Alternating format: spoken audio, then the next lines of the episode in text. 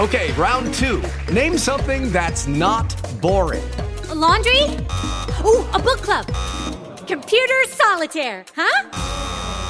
Ah, oh, sorry, we were looking for Chumba Casino. That's right. ChumbaCasino.com has over 100 casino style games. Join today and play for free for your chance to redeem some serious prizes. ChumbaCasino.com. No purchase necessary. Full prohibited by law. 18 plus terms and conditions apply. See website for details.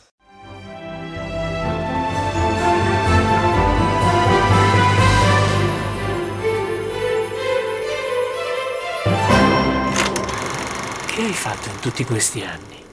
Sono andato a letto presto.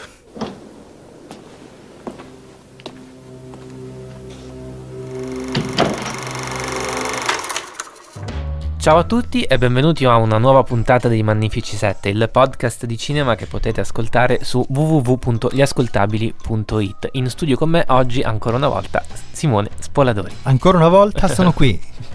Oggi Simone è una puntata particolare, il nostro programma sarà sempre diviso in due parti, una legata al passato e una legata a, una gran, a, diciamo, a un avvenimento del, del, presente, però nella prima parte del programma affrontiamo l'argomento deputato, chiamiamolo così, direttamente con la nostra ospite che è Ilaria Feole che è venuta oggi a trovarci. Che è tornata a trovarci. Che è tornata a trovarci. Con molto piacere, ciao a tutti, grazie. Bentornata. Ne approfittiamo Grazie. per invitare chi ci ascolta a eh, appunto recuperare la puntata di cui Ilaria, eh, in cui Ilaria ci aveva accompagnato, che era quella dedicata a Tom Cruise, una bellissima intervista. Oggi però siamo qui per parlare di altro, perché il 30 aprile 1989 ci lasciava un regista, sceneggiatore, produttore cinematografico italiano. Queste sono etichette, lasciamo al suo nome l'importanza che ha. Ovviamente parliamo di Sergio Leone. Ilaria. Ilaria non è qui per caso, infatti Ilaria si è occupata di Sergio eh, Leone eh, curando, scrivendo di suo pugno un volume che si chiama C'era una volta in America di Sergio Leone, appunto curato eh, da, da, Ilaria che è venuta a trovarci e pubblicato Ilaria se non ricordo male da, da Gremese. Da Gremese. Sì. Bene, allora Ilaria Oggi con Simone eh, ricordiamo questo trentennale. Esatto, l'obiettivo è quello di ricordare Sergio Leone a 30 anni dalla sua scomparsa. Siamo molto contenti di poterlo fare con te. E perché Io... questo libro? Da che cosa nasce? Ma eh, prima f- volevo fare una mini parentesi sul, sul discorso passato-presente perché oltre a essere il, il, trentennale della morte quest'anno ricorre anche il novantesimo della nascita. Purtroppo Sergio Leone è morto troppo presto, molto giovane, aveva solo 60 anni, quindi è un doppio anniversario e direi che più presente di così non potrebbe essere perché eh, recentemente è stata annunciata la presenza al Festival di Cannes e l'imminente uscita del nuovo film di Quentin Tarantino, forse il più grande fan di Sergio esatto. Leone di sempre che si intitola C'era una volta Hollywood esatto, e immediatamente ci fa pensare che Sergio Leone, come dire, è sempre qua tra noi, ecco. Eh, in particolare per quanto riguarda me, questo libro nasce da una mia passione veramente viscerale per questo film. Eh, molti addetti ai lavori quando gli chiedi qual è il tuo film preferito dicono no, devo dirne almeno 10, almeno 20. Tu non hai dubbi. Io non no. ho mai avuto dubbi. Vabbè, il titolo perché... del, del volume parla chiaro. Per me c'era una volta in America. Una... Sapresti dirci quante volte l'hai visto? Approssimativamente sì, perché io avevo questo rituale di vederlo una volta all'anno. Viene dato quasi tutti gli anni tra Natale e Capodanno sulla mm, Rai, sì. quindi l'ho visto circa una volta all'anno da quando avevo 14 anni, l'ho visto almeno una ventina di volte. Poi nella fase di preparazione del libro credo altre 20 di fila, perciò Se moltiplichiamo per la durata del film quante ore ha passato Ilaria? diciamo una quarantina di volte per eh, diciamo, eh, sono 4, 4 ore, ore, quindi non lo so, alcune settimane credo. Peraltro sì. ricordiamo appena, abbiamo appena ascoltato in apertura una clip tratta da C'era una volta in America che come dicevamo è il titolo del saggio che ha curato Ilaria. Però Simone secondo me la cosa veramente interessante no? è che eh, molto spesso si parla di un, di un, determinato autore, si dice non ha resistito no, alle barriere del tempo. Secondo mm. me è interessante che Ilaria, che comunque è molto giovane, essendo una signora noi non diremo l'età, però è molto giovane. Anche se l'ha parzialmente rivelata esatto. prima. Basta fare un eh, facile calcolo. eh, è veramente eh, in prima linea a parlare di un regista che ha lavorato quando lei non era nata praticamente, se non per, per poco tempo, diciamo, di, di intersezione. E, e, questo trovo che sia significativo perché molto spesso non si fa altro che ripetere Sergio Leone quando era in vita non era stato sempre rispettato dai critici dell'epoca. Mm. Il fatto che una giovane critica di, di, successo come Ilaria oggi sia qui a parlarne, non tanto come saggista, ma come, come esperta, come appassionata, come tutta una serie di, di elementi che noi stiamo scoprendo in questo, in questo, momento. Per me è molto interessante, non so tu come la vedi, Lari. Eh, sono d'accordo con te e penso che sia una... Mh, eh, per la mia generazione è stato davvero mm, un riscoprirlo mm, an- anche un po' tramite Tarantino. Questa è una cosa che io racconto nel libro, no? perché quando ero ragazzina, mm, per quanto avessi già una grande passione per il cinema, però non mi ero mai avvicinata a un genere come il western, per esempio, che in maniera, magari in maniera un po' infantile dicevo è una cosa da maschi all'epoca. Poi ovviamente ora non la penso così, ci tengo a precisarlo. Quindi non mi ero avvicinata alla trilogia del dollaro e agli altri film di Leone. Eh, ho visto un documentario su Quentin Tarantino eh, in cui lui raccontava di come chiamava all'operatore il primissimo piano che gli serviva, sì. dicendo Give me a Sergio Leoni. E, e, questa cosa mi ha molto colpito. credo che eh, il, il, eh, l'amalgama di cinema che Tarantino ha sempre messo eh, nei suoi film abbia fatto riscoprire molte cose anche a chi aveva l'età per vedere al cinema in quel momento i suoi film. E ehm, una cosa che mi ha colpito preparando il libro è che eh, Jean Baudrillard definì Leone il primo regista cinematografico postmoderno. Quindi lui fa, fa partire il postmoderno dal cinema di Leone, eh, già dalla trilogia del dollaro, dove lui trova già un, un rimescolare eh, stilemi e eh, icone del cinema precedente in modo assolutamente peculiare, assolutamente personale, che ne fa una sorta di banca dati dell'immaginario cinematografico, no? eh, e credo che poi Tarantino abbia appunto attinto da questo per portarlo all'ennesima potenza in, mani- in un citazionismo anche parossistico, cosa che Leone non faceva, non in maniera così, eh, così esaltata, ecco. Eh, però sicuramente il suo è un cinema che continua a parlare ai, ai giovani penso anche alle generazioni dopo la mia, insomma, e, ed è una cosa che tra l'altro colpiva Leone ancora in vita. Lui raccontava molto fiero che eh, George Lucas gli raccontò che per Guerre Stellari lui si era ispirato a C'era una volta il West. Eh, poi ognuno può cercare di vedere questo di pa- parallelo come, come però questa cosa lo colpiva molto, ecco.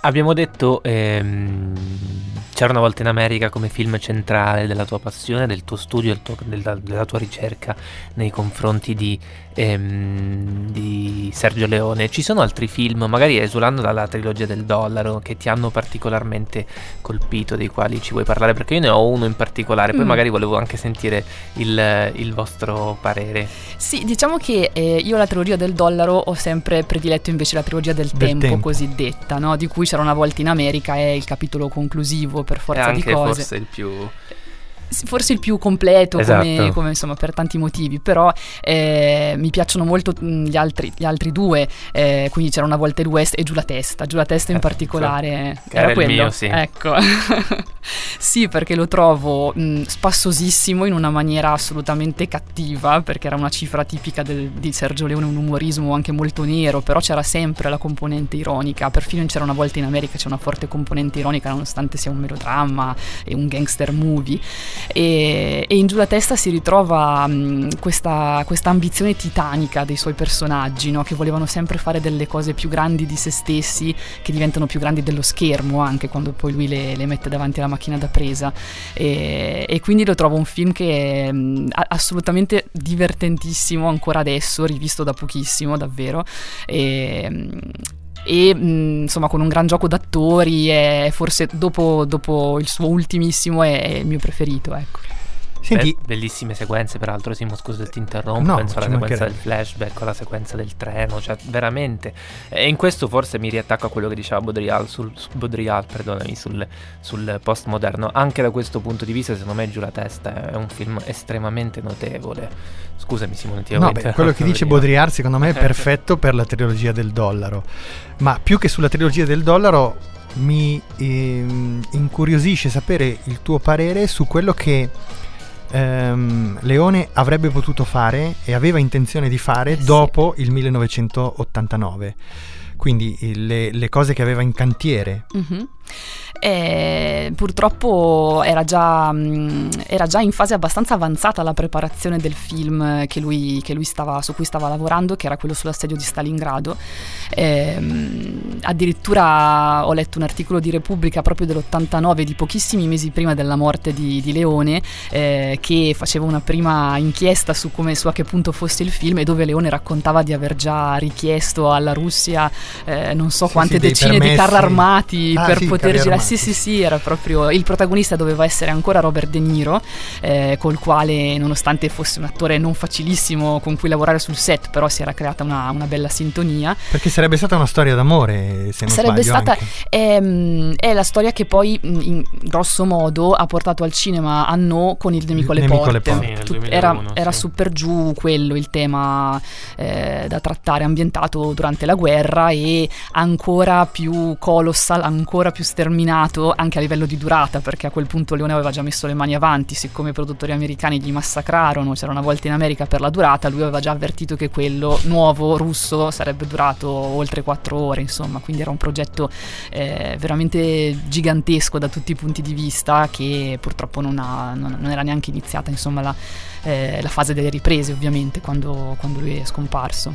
Poi anni dopo è emerso un altro progetto che Leone aveva in cantiere, che sarebbe stato, se non ricordo male, un altro western, di cui eh, poi è stata pubblicata la sceneggiatura, la sceneggiatura un, un ipotesi di trattamento, se non sbaglio, all'inizio degli anni 2000, non so se abbiate presente. No. no sinceramente no, Eh, e per- e di cui eh, mh, tra l'altro in questa ipotesi di trattamento era, mh, erano stati ipotizzati anche, scusate il gioco di parole, i due attori protagonisti, uno dei quali sarebbe stato, ricordo, Richard, Richard Gere. Non ricordo altri, altri dettagli in questo momento, eh, però ricordo appunto che il, il passaggio successivo avrebbe dovuto, potuto essere un, un ritorno al, al western, insomma. Quindi un po' rappacificarsi. Lui in realtà era- diceva sempre che si era un po' stufato di fare i western, più che altro perché aveva in cantiere questi altri progetti diversi, ma gli chiedevano sempre i western, insomma. Però mi colpisce questa cosa di Richard Gere, la trovo interessante se posso fare un inciso sugli attori di Leone, perché eh, Richard Gere forse non è l'attore più espressivo, più bravo che ci viene in mente, però è sicuramente un corpo attoriale molto malleabile, molto interessante e questo a Leone piaceva tantissimo. Lui adorava i corpi attoriali da trattare un po' come marionette, insomma, e Clint Eastwood ovviamente ne Esattamente, è rispetto, l'emblema. esattamente Sì, sì. Laurence Olivier. Mm, Ok, abbiamo detto ehm, più volte che eh, Sergio Leone è un regista che, eh, un autore che ha superato la prova del tempo e che anzi il tempo sta- ci sta permettendo di ehm, rivalutare o comunque di attribuirgli il giusto posto nella storia del cinema. Il tempo, abbiamo, citato la trilogia del tempo, il tempo è un po' uno degli elementi centrali da sempre nel, nel cinema di Sergio Leone. In C'era una volta in America, il valore del tempo, eh, Ilaria, qual è? E il tempo è uno dei grandi protagonisti di C'era una volta in America, insieme alla morte, che è un altro dei, dei temi eh, che tengono in piedi l'ossatura della sceneggiatura. Eh, la costruzione mh, che Leone fa col montaggio di C'era una volta in America usa il tempo in maniera veramente particolare, perché eh, si può dire banalmente che sia un film sulla nostalgia, sul rimpianto, indubbiamente è un film che parla di rimpianto, ma secondo me la cosa curiosa di come è costruito è che eh, ci porta sempre davanti alle cose eh, del, del presente prima che a quelle del passato, di modo che quando poi le rivediamo eh, abbiamo conosciuto i protagonisti immediatamente da vecchi e poi li rivediamo da giovani ed è più straziante perché sappiamo come andrà dopo, no? quindi c'è questo continuo scarto per cui non ci è mai concesso di vedere il passato come una dimensione realmente eh, positiva, realmente di innocenza, pulita, perché sappiamo già, abbiamo già visto come è andata dopo e questo gioco va avanti per tutto il film rendendo ehm, molto molto amaro il passaggio del tempo, molto pesante. Sì, perché il- il- l'aspetto che mi ha sempre colpito maggiormente del cinema di Sergio Leone, Beppe, non so se eh, forse lo puoi immaginare, è proprio quest'idea che il cinema possa eh, consentire una totale e assoluta manipolazione del tempo, da tutti i punti di vista, sia dal punto di vista formale sia dal Mhm. punto di vista contenutistico e credo che sia forse, almeno per quanto mi riguarda, l'aspetto più eh, interessante e innovativo del cinema, del cinema di Leone. Ci riattacchiamo alla citazione che abbiamo ascoltato in apertura, quindi andiamo a letto presto, almeno per questa prima parte dei Magnifici 7. Congediamo altrettanto presto Ilaria Feole. Grazie Ilaria per essere stata con noi. Grazie a voi, è stato un piacere. Grazie Ilaria. E vi ricordiamo che Ilaria, che è una delle firme più raffinate, mi permetto di dirlo, di film TV, ha curato un saggio di cui abbiamo parlato nel corso di questa puntata che si chiama C'era una volta in America di Sergio Leone, pubblicato con Gremese. Noi, prima di passare alla seconda parte del, del programma, ricordiamo ancora una volta Sergio Leone nel trentennale della sua scomparsa e nel novantesimo della sua nascita. Perché no? Riesce anche a capire. Eh già, gli manca soltanto la parola. Via, via, anche i peones. Un po' di mostarda. Eh, Grazie. In fondo anche i peones hanno i loro giusti diritti. Dopotutto hanno vinto una rivoluzione. Almeno in parte. Animali. Ecco cosa sono. Delle bestie. Allora Beppe, siamo arrivati al nostro blobbettone e mm, inizio con eh, un consiglio. Sì. Il consiglio però questa volta non riguarda dei film da vedere, diciamo, nell'immediato, ma riguarda due trailer che sono stati resi disponibili proprio nei giorni scorsi e che consigliamo di andare a guardare in attesa che escano i rispettivi film. Il primo di questi trailer è quello di It 2, che sarà il secondo capitolo della, della storia ideata e concepita da Stephen King, sarà sempre diretto da eh, Andy Muschietti e interpretato da James McAvoy, Jessica Chastain, Gran cast, quindi che ritorna a ricoprire i ruoli che sono stati interpretati, lo ricordiamo tutti, da alcuni bambini, Da alcuni nel- da bambini. alcuni giovani attori nel primo film. perché in questo caso ricordiamo, eh, questa è la parte che vede il club dei perdenti ormai eh, cresciuto. Cresciutelli. Cresciutelli fanno ritorno nella città di Derry e si accorgono che il terribile Pennywise, sempre interpretato dall'ottimo eh, Bill Skarsgård, Terribile. Tu ti sei spaventato. ma mm, io sono io ho apprezzato il primo hit. Ah, Tu no? non tanto. Non tanto. Preferivi quello degli anni 90? Assolutamente, Tim Carrey tutta la vita. No, io no, io no. Ehm, E, il trailer, però, Beppe, se non l'hai visto, ti consiglio di vederlo bene, perché bene, è veramente. Solo per Jessica Chastain. e, e ripresenta eh, questo trailer una lunga scena eh, relativa alla parte iniziale del racconto ed è effettivamente molto bello. Efficace. Poi c'è eh, il secondo trailer che consigliamo, che è il trailer de Il traditore di Marco Bellocchio, che è uno dei film più attesi, almeno per noi, del prossimo Festival di Cannes. Sarà in concorso. Sarà in concorso, approderà sulla Croisette negli ultimi giorni di festival e vede un Pier Francesco Pavino molto molto efficace, almeno a, guarda- a giudicare Le dal prime trailer, immagini, il trailer. nei sì. panni di Buscetta. Eh, renderemo disponibili entrambi i trailer sulla nostra pagina Facebook nei prossimi giorni. Attendiamo i vostri commenti. Simone, se ti dico il Razer, che cosa mi dici? Dico che Tanta roba. tanta roba. Tanti anni 80, infatti Hellraiser, per quei pochi che non lo sanno, è il titolo di un film del 1987 scritto e diretto dalla leggenda Clive Barker che vede protagonisti i supplizianti, Mm. guidati da Pinhead. Sono creature che provengono da un'altra dimensione che cercano esperienze corporali estreme ed estreme sono le pratiche cui sottopongono le loro vittime. Allora Simone, che cosa succede? Che Hellraiser avrà un reboot. Oh, bene. Ti piace questa Bene, idea? non lo so, a dirti la verità, eh, io amo l'originale, mi inquieta un po' l'idea di immaginarne il reboot, però mi fa E piacere secondo che me- si torni a parlarne. E secondo me ti inquieta il fatto che a sceneggiarlo e produrlo Ah. sarà David S. Goyer, che ha scritto la trilogia del Batman di Nolan, che non ti dispiace, No, ma ha scritto anche L'uomo d'acciaio e Batman vs Superman Dawn of Justice. E questo Dawn of Justice, terribile. scusatemi. E questo, diciamo, di per sé è abbastanza terribile, ma noi non vogliamo giudicare prima di aver visto il film e quindi auguriamo a David Goyer di fare un ottimo lavoro. Ok. Sai Beppe, tra i film che attendo di più in questo 2019 c'è un film che sembra non riuscire a vedere la luce, mai. Eh, è un film di James Gray. Uno dei miei preferiti. Oh, bene, mi fa piacere, su questo siamo d'accordo. Il film è Ad Astra, vedrà Brad Pitt come, come protagonista, Protagonista. E, e l'uscita era prevista dopo, dopo- già dopo numerosi slittamenti per il prossimo 24 maggio, quindi tra pochissimo Imminente. nelle sale americane.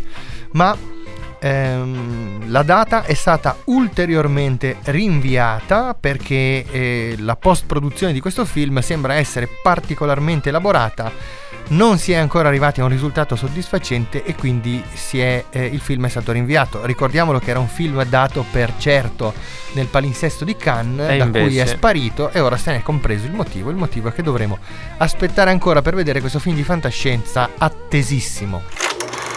Chiudiamo con una notizia che i fan di Star Wars sicuramente avranno già avuto modo di, di scoprire triste. perché purtroppo ci ha lasciato Peter Mayhew che tutti conosciamo, tutti ricordiamo come Chewbacca, il fedele sodale di Han Solo nei primi tre film della trilogia originale, ma anche in episodio 3 e anche in The Force Awakens, il film del 2015 se non ricordo male, Mhm. Natale 2015. Allora l'attore ci ha lasciato, come dicevamo poco fa, ed è morto nella sua casa del eh, North Texas. e c'è stato un tweet nella sua pagina ufficiale che ha dichiarato appunto la scomparsa dell'attore che ci ha lasciato a 74 anni di età. Intanto è stato rivelato il titolo italiano del nono capitolo di Star Wars che sarà l'ascesa di Skywalker. Infine Simone, da qui al 2027 la Walt Disney Company si è portata un po' avanti, infatti abbiamo tutti i titoli delle produzioni previste per quest'anno. Perfetto. Oltre ai film animati, film in live action, infatti sono presenti addirittura 8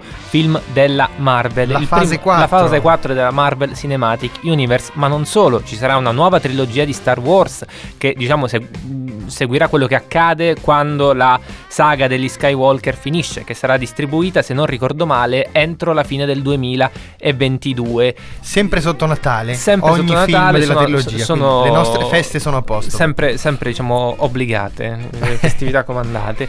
Diciamo che questi film di- de- de- della nuova trilogia di Star Wars si alterneranno a, questi bene- a quei benedetti quattro film di- ah, della saga di Avatar cui James Cameron sta lavorando dal 2010, ovvero dalla data di uscita del primo Avatar. Non solo, la Disney diciamo ha fatto i compiti e li ha fatti bene perché ci sarà un nuovo film dedicato ai New Mutants della- di, di Marvel Comics, un nuovo Indiana Jones, Simone, tu ne sentivi l'esigenza? Chi No, lo sa? francamente no. Neanch'io, soprattutto dopo l'esperimento del 2008 di Steven Spielberg e con mio grande disappunto ci sarà un film live action dedicato alla figura di Crudelia Demon. Perché disappunto? Disappunto in primis perché questi film come Malefica che diciamo cercano di trovare un'eziologia alle cattiverie dei cattivi mi, mi- mi irritano profondamente. Secondo perché Glenn Close è ancora attiva, lotta insieme a noi e non capisco perché fare interpretare un personaggio che lei ha portato sullo schermo meravigliosamente debba essere affidato a Emma Stone che Mm. comunque amiamo molto. What time I said be inside? Seven. When or what? When she likes come on. What happened last week? Five people got shot. What happened the week before that? They had a shooting at the gas station. Justice! What do we want now? Black power! Black power! Black power! Black power! Dunque, siamo approdati all'attualità, eh, Beppe, e dal 9 maggio, Mhm. dallo scorso 9 maggio, è nelle sale italiane, giunto nelle sale italiane, un bellissimo documentario. Anche se mm, lo diremo poi, la definizione di documentario Sì, sta certamente un po' labile, stretta sì. alle opere di questo autore. Eh, L'autore è eh, Roberto Minervini e il film è Che fare quando il mondo è in fiamme. What you gonna do when the world's on fire? Questo è il titolo con cui è stato presentato questo film a settembre dello scorso anno alla Mostra del Cinema di Venezia. Mostra del Cinema di Venezia dove eh, il film ha riscosso un ottimo consenso di critica, purtroppo non ha raccolto eh, premi. Non ha raccolto premi, ma diciamo che il cinema di Roberto Minervini è un cinema che va diciamo al di là di queste dinamiche Festivaliere. Es- esattamente, festivaliere, sebbene i suoi film abbiano a- ottenuto dei passaggi importanti in rassegne di in prestigio. rassegne altrettanto importanti. Eh, Minervini continua il suo discorso eh, esteticamente molto ehm, che, che- che esteticamente percorre un confine Mhm. molto labile tra eh, fiction e documentario e continua anche il suo discorso sul sud degli Stati Uniti. Sì, ehm, penso Siamo- ovviamente Sì, no, di, di. penso ovviamente all'ultimo film prima di questo qui, che è Louisiana, Louisiana. del The Other Side del 2015, che aveva una fortissima connessione con il sud degli Stati Uniti. Diciamo, lui ha un legame particolare perché è un regista italiano, un regista di fermo che però è naturalizzato Stati diciamo, negli Stati Uniti. Eh, esatto. vive negli Stati Uniti, lavora negli, negli Stati Uniti. Scusami, ti ho tolto la parola. No, no, eh, volevo dire semplicemente che anche questo film eh, percorre eh, il, il sud degli Stati Uniti e siamo di nuovo nella, nella Louisiana. Mhm. E questa volta vengono seguiti dei personaggi che ehm, così pur essendo molto differenti tra di loro storie, ci età. permettono di comprendere Beppe degli, degli aspetti che per noi europei non sono così eh, facili da comprendere che riguardano la, ehm, così, la situazione La culturale questione e razziale, sociale degli banalmente. La questione, afroamericani. ban- la questione razziale che gli afroamericani vivono a oggi negli Stati Uniti d'America. Il film prende spunto da alcuni eh, omicidi nell'estate del 2016 che hanno visto appunto come vittime dei- del- delle persone di- degli afroamericani sostanzialmente. Ed è questo il leitmotiv che un po' eh, motiva i personaggi del film di Minervini a combattere ciascuno la propria battaglia. Sono personaggi molto diversi, come dicevi tu, sono personaggi che ci mettono davanti una verità molto dura, anche molto cruda. eh, una verità appunto legata a questo senso di inferiorità che le persone di questa comunità sono costrette a subire pur di vivere nello stesso paese dei grandi bianchi sostanzialmente. Esatto, e Minervini esplora questo universo con il suo sguardo che mi lascia sempre veramente strabiliato, eh, Beppe, perché riesce a mescolarsi completamente con eh, i corpi, con le vicende eh, dei personaggi, la cui storia viene raccontata dai, dai suoi film. Eh, il suo sguardo riesce a essere ehm, così a, a nascondersi, a sciogliersi proprio in questo mondo e eh, il- la domanda che mi pongo ogni volta è come riesce Minervini a ottenere, a creare uno sguardo che risulti così poco invasivo all'interno dell'opera. Eh, questa domanda me la pongo con grande forza e Beppe siamo andati a Direttamente porla a direttamente lui. a lui, a Roberto Minervini che è passato qui da Milano nei giorni Per scorsi presentare il film, per presentare il film e siamo andati a trovarlo nel suo albergo e gli abbiamo fatto un'intervista che vi riportiamo. Allora Roberto, innanzitutto grazie di essere qui e per prima cosa vorrei farti complimenti per il tuo bellissimo film e ringraziarti per il tuo cinema che ad ogni capitolo mi sembra sempre molto prezioso e spiazzante. Spiazzante perché eh, l'impressione è che sia un cinema in qualche modo incatalogabile, che riesca in maniera ammirabile a dissolvere i confini tra documentario e fiction. E la prima domanda che vorrei farti riguarda proprio questo aspetto, Eh, il tuo approccio, il tuo metodo di lavoro, cioè come riesci a immergerti nel mondo dei personaggi la cui storia poi i tuoi film raccontano, eh, fino ad ottenere questa sparizione dell'istanza narrante e sembrare che la storia si racconti da sola.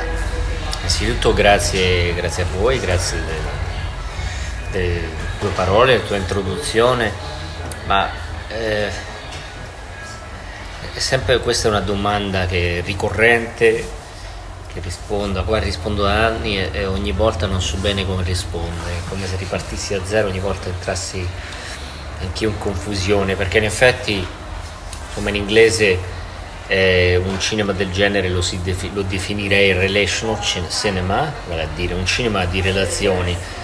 Ah, ma per me, e, e- e penso spesso a perché faccio questo, perché sono sempre alla ricerca di, di un cinema di relazioni e soprattutto perché sono sempre alla ricerca di relazioni e perché sono alla ricerca di relazioni con un certo tipo di gente, una classe, parliamo di classi e razze. Spesso queste due cose, come nell'ultimo film, la classe, la lotta di classe, la lotta razziale si sovrappongono. si sovrappongono. Perché penso che per me esiste un impeto, un impeto viscerale che è quello di andare a schierarmi dalla parte di chi, di, di chi non ha, di chi non ha voce, chi non ha spazio, ma non solo a schierarmi, proprio di andare a saperne di più, di andare a cercare proprio di prendere posizione, di, di affiancarmi a, a loro. E, e, questo anche quando le posizioni siano divergenti, come nel caso di Louisiana, quando le posizioni ideologiche sono divergenti, però c'è sempre una voglia di... sono particolarmente attratto da chi parte da una situazione di difficoltà e, e comunque eh, non, non, smette di, di far sentire la propria voce, c'è un qualcosa di molto coraggioso che trovo in questa gente. E quindi per certi versi eh, quello che faccio è un po' a, eh, appropriarmi di questo coraggio, per me è un, territorio, un training quello che faccio, è imparare ad essere coraggioso quindi app- e prendere il coraggio da loro. Queste eh, sono le ragioni per cui diciamo, è l'essenza un po' del perché io mi avvicino, sono, sento un'affinità con, con, certa, con, con certo tipo di, con, certa gente. Um, e quindi parte tutto, questo è il punto di partenza, quell'intimità, l'intimità che si viene a creare, quella fiducia mutua parte tutto da, da questa voglia di mettersi in gioco e di, e, di, e di, conoscersi a fondo. Quindi c'è un approccio assolutamente trasparente, anche molto viscerale, più viscerale che concettuale, intellettuale e il film, cioè i film sono il, il risultato finale di, una, di rapporti che funzionano. Ma quindi tu trascorri molto tempo con loro, eh, con i tuoi personaggi anche diciamo, prima di iniziare, eh, iniziare le riprese per creare questa, questa empatia che poi si vede. Certamente prima e dopo, questi sono percorsi di vita che io, che, che, che io intraprendo e che appunto trascendono il cinema, queste sono persone, tutte quelle che si vedono nei miei cinque film sono persone con cui ho una relazione che dura nel tempo. Eh, nell'ultimo film parliamo insomma, di una frequ- frequentazioni di almeno due anni prima di, di okay. ipotizzare la possibilità di fare un film insieme faccio l'esempio di Stop the Pounding Heart, il mio terzo film, ci frequentavamo ormai da quattro anni, quindi c'è una conoscenza previa molto profonda e quindi quando la conoscenza, la frequentazione si estende nel tempo, come ogni altra relazione intima, poi le maschere cadono e l'essenza di ognuno, quello che poi si chiama il core, quindi l'essenza, cioè la pasta di cui uno è fatto, poi emerge e, e, e questo non significa che le relazioni falliscano nel mio caso, ci sono molte relazioni eh, che falliscono, che, che, che, anche durante il processo filmico, durante le riprese. Il film è il sunto sulle relazioni di, di successo, quelle che, hanno, che, che, eh, vanno, che, vanno, a buon fine, sono quelle che poi eh, trovano posto, trovano posto nel, nel film. film. Mm-hmm. Okay. Io volevo farti una domanda che in realtà ne contiene due. La prima è legata alla tensione che è palpabile, si respira vedendo il tuo film e che è dichiaratamente ispirata a dei fatti realmente accaduti nell'estate del 2017. L'altra è capire se questa tensione trova diciamo, dei, dei riferimenti nel, nel cinema di qualcun altro, magari del passato. Io rivedendo ho percepito qualcosa che mi ha ricordato eh, Guns of the Trees di Jonas Mekas, che è molto diverso, ma, ma, che permette di percepire la stessa tensione. In quel caso era legato a, ad altri accadimenti storici. Ecco, volevo chiederti quindi come hai lavorato sulla tensione storica che, che è dichiarata, che hai dichiarato anche, anche tu, e dall'altro quali sono stati i tuoi riferimenti, se ci sono stati, per questo film. Sai, la tensione vivendo in America da quasi 19 anni, è una tensione endemica che, si, che, che, che si, prova eh, giornalmente, una tensione acquisita, essendo io americano d'adozione, una tensione che ho acquisito, eh, con la quale mi sono dovuto raffrontare, perché è venuta a far parte della mia vita quotidiana, quindi una, una tensione eh, che, ha, che ha a che vedere con la, appunto quello che dicevo prima, con la costante eh, lotta di classe la, quindi a disparità di classe e uh-huh, razziale, sì. che porta l'America, eh, che fa sì che anche i centri urbani più grossi americani, anche New York è vittima, di, siano eh, tragicamente segregati. Quindi l'incomunicabilità tra bianchi e non bianchi è massima. E, è un qualcosa di molto tangibile si vive costantemente quindi il film è lo specchio di quello che è cioè non c'è un mio eh, non, è, non, è, non, è, frutto del, cioè, la, la tensione che emerge dal film è, è solo eh, in parte frutto della mia volontà di, Mhm. di- appunto, di gestire una tensione, eh, la tensione filmica eh, nel, nel ritmo che io do al film. Però la tensione esiste nei fatti e la tensione è- appartiene anche ai personaggi che raccontano il film. Ehm, eh, passato cineasti quali mi ispiro ma citi Mekas Mekas è una persona cioè sì, citi il film di Mekas penso anche a- alle alleanze tra Mekas e altri cineasti eh, insubordinati. Eh, persino con quelli persino con, con Jack Smith per i quali Mekas andò vorrebbe venne arrestato per proiettare Jack Smith. Quindi io sicuramente c'è un'affinità eh, nei confronti di tutti i ci- cineasti insubordinati, sovversivi, che maga- non hanno, con i quali cioè, il, mio cinema ha poco a che vedere con loro per quanto riguarda l'approccio filmico in sé, la forma, l'estetica, però ci sono ci- cineasti eh, sovversivi come Jack Smith, ce ne sono tanti in Brasile, Giappone, Giappone negli anni 60 sono quelli ai quali mi, sono quelli che ammiro profondamente. Io mh, tra i personaggi del film volevo ovviamente chiederti qualcosa in più di Judy, Judy Hill. E un po' quando prima parlavi di relazioni che si costruiscono, ecco come si è sviluppata, costruita la relazione con lei, come è nata. Sì, pensavo di raccontare il la storia della- delle storie dei neri d'America attraverso la musica.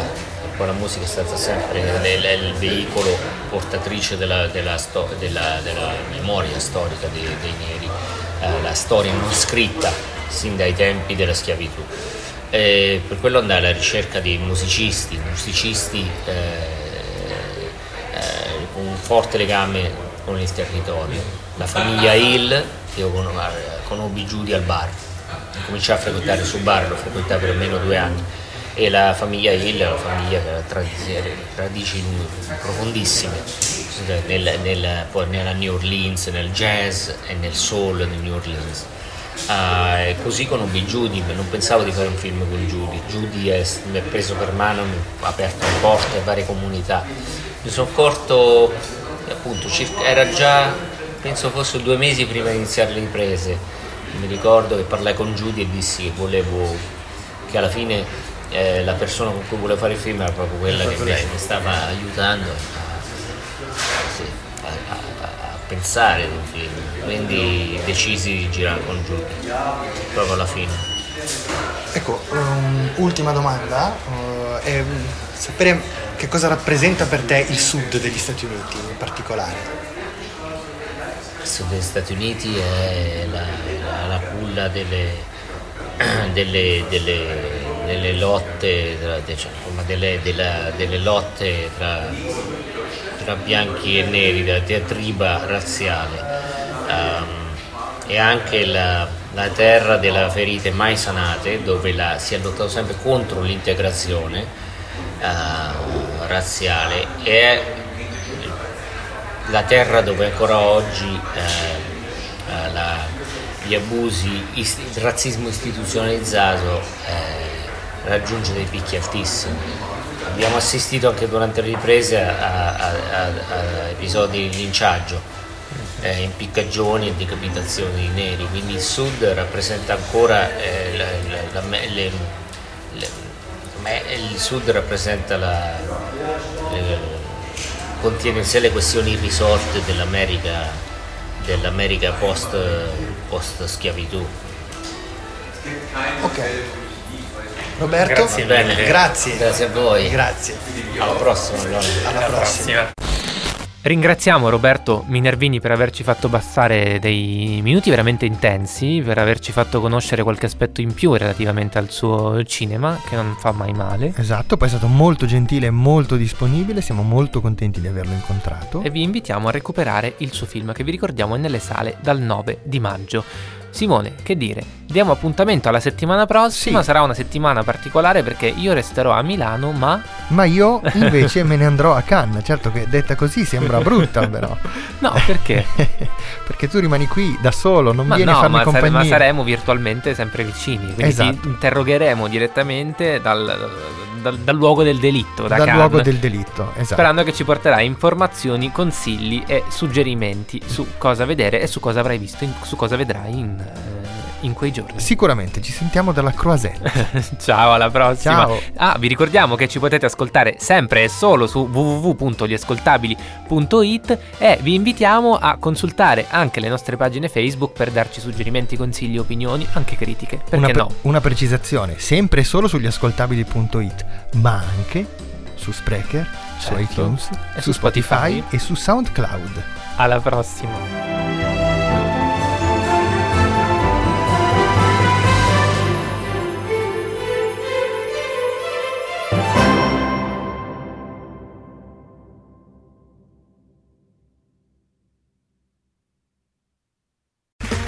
Okay, round two. Name something that's not boring. A laundry? Ooh, a book club. Computer solitaire, huh? Ah, sorry, we were looking for Chumba Casino. That's right. ChumbaCasino.com has over 100 casino style games. Join today and play for free for your chance to redeem some serious prizes. ChumbaCasino.com. No purchase necessary. Where prohibited by law. 18 plus terms and conditions apply. See website for details.